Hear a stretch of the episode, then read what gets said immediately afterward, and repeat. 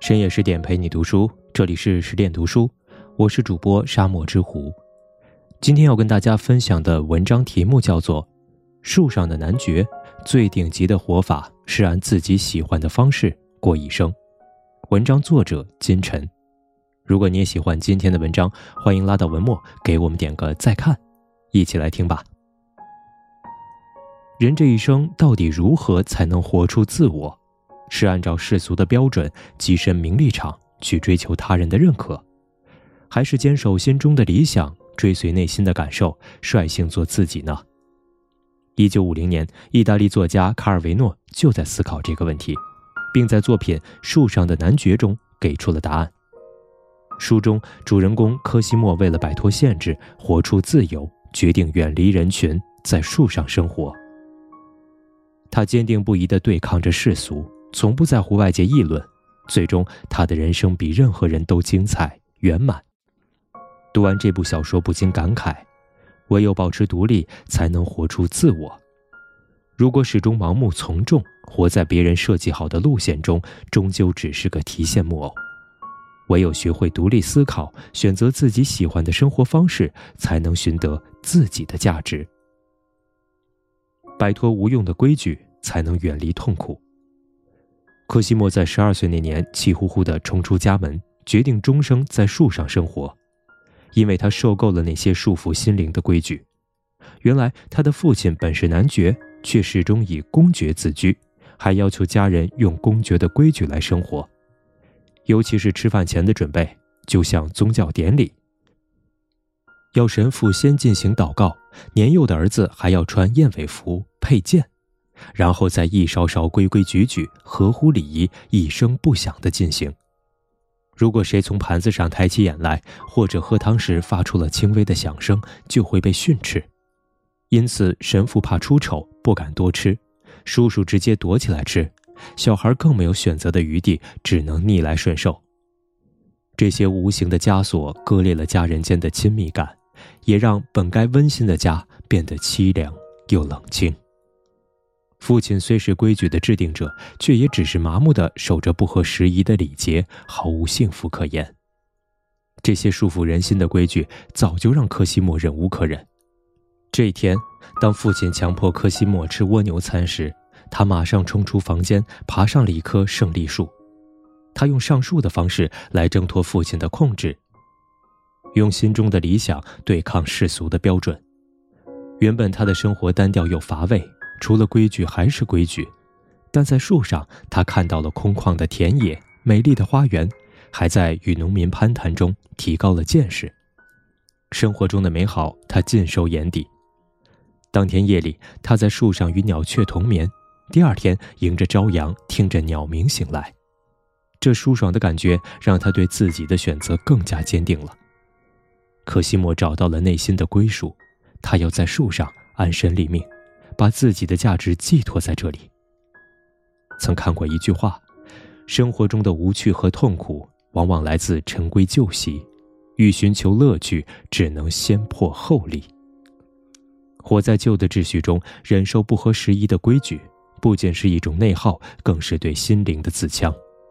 生活的快乐要自己寻找，人生的意义更要自己探求。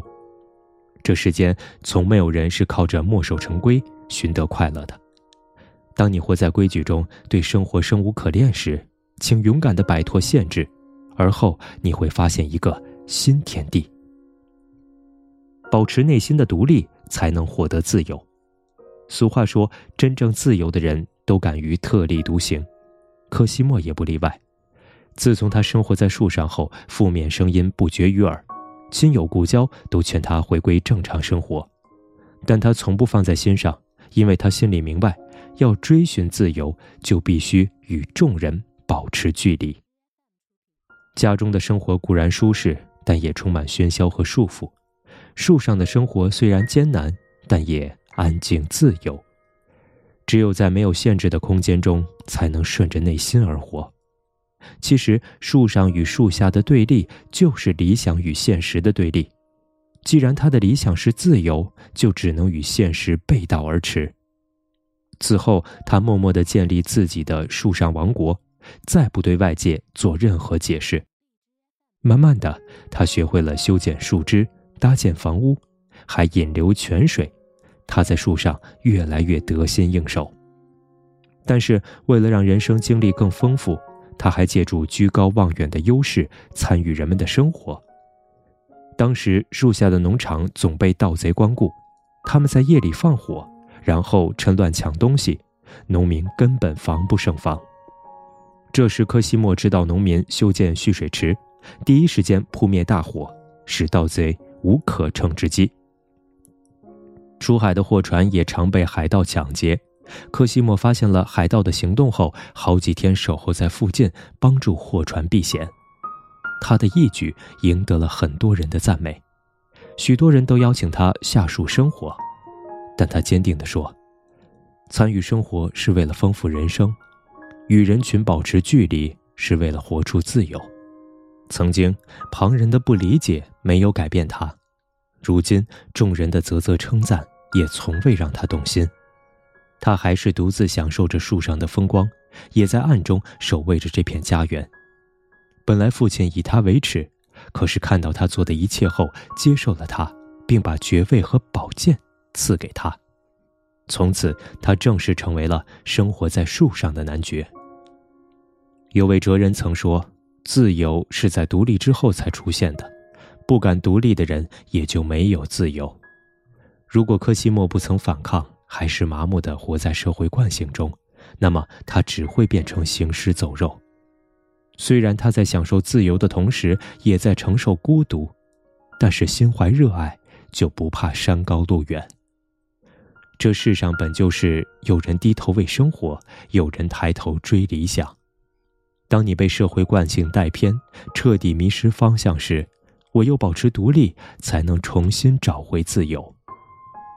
懂得修己助人，才能活出圆满。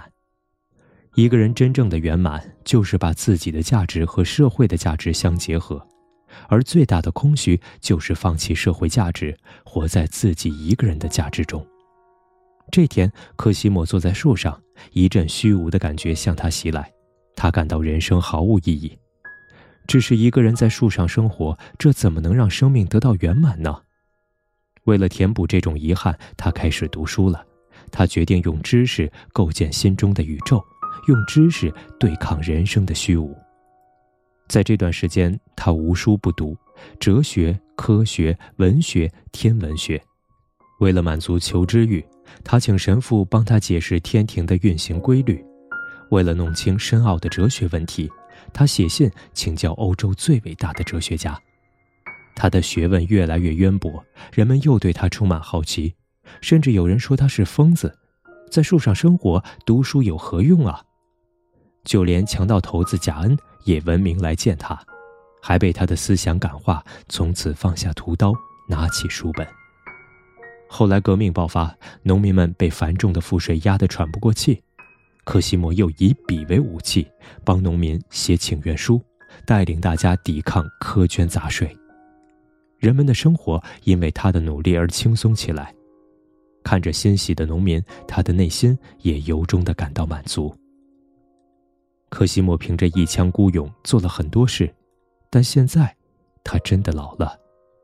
人们已经看不见那个在树上来去如飞的男爵了，人们只能看见男爵脸色苍白的躺在小木屋中。于是人们纷纷自发上树照料男爵。每个人都说他是本世纪最伟大的天才和最杰出的人物之一。看着人们为他忙前忙后，都把他当做最好的朋友时，可西莫心中的遗憾荡然无存了。故事的结局，他抓住飘过的热气球，一直飞到了很远的地方。有句话说：“如果一个人忽略社会价值，那么自身价值再大也是渺小的、空虚的。”无论你的理想是什么，也不能脱离生活，否则就变成了空中楼阁。你要相信，每次助人，不光别人得到了便利，你自己也得到了圆满。当你真的能成全别人的生活时，别人也会来成全你的人生。回首柯西莫的一生，他少年挣脱束缚，而后终生活在树上。他没有得到世俗的成功，但却活出了内心的圆满。虽然每个人都在告诉你要出人头地，要走上人生巅峰，但是人生本来就没什么意义，所有的意义都是你赋予的。与其和别人走相同的道路，不如顺其自然的过自己的生活。作家黑塞说过：“对每个人而言，真正的职责只有一个，那就是找到自我，然后坚守一生，全心全意，永不停息。”柯西莫显然是找到自我了，那么我们该如何找到自我呢？唯有像柯西莫一样，摆脱规矩，保持独立，修己助人，你才能真正对生活感到满意。当你活成自己喜欢的样子时，你就会明白，成不成功不要紧，活出自我才重要。好了，这就是今天的十点读书。更多美文，请继续关注十点读书，也欢迎把我们推荐给你的朋友和家人，一起在阅读里成为更好的自己。我是主播沙漠之狐，我们下期再见。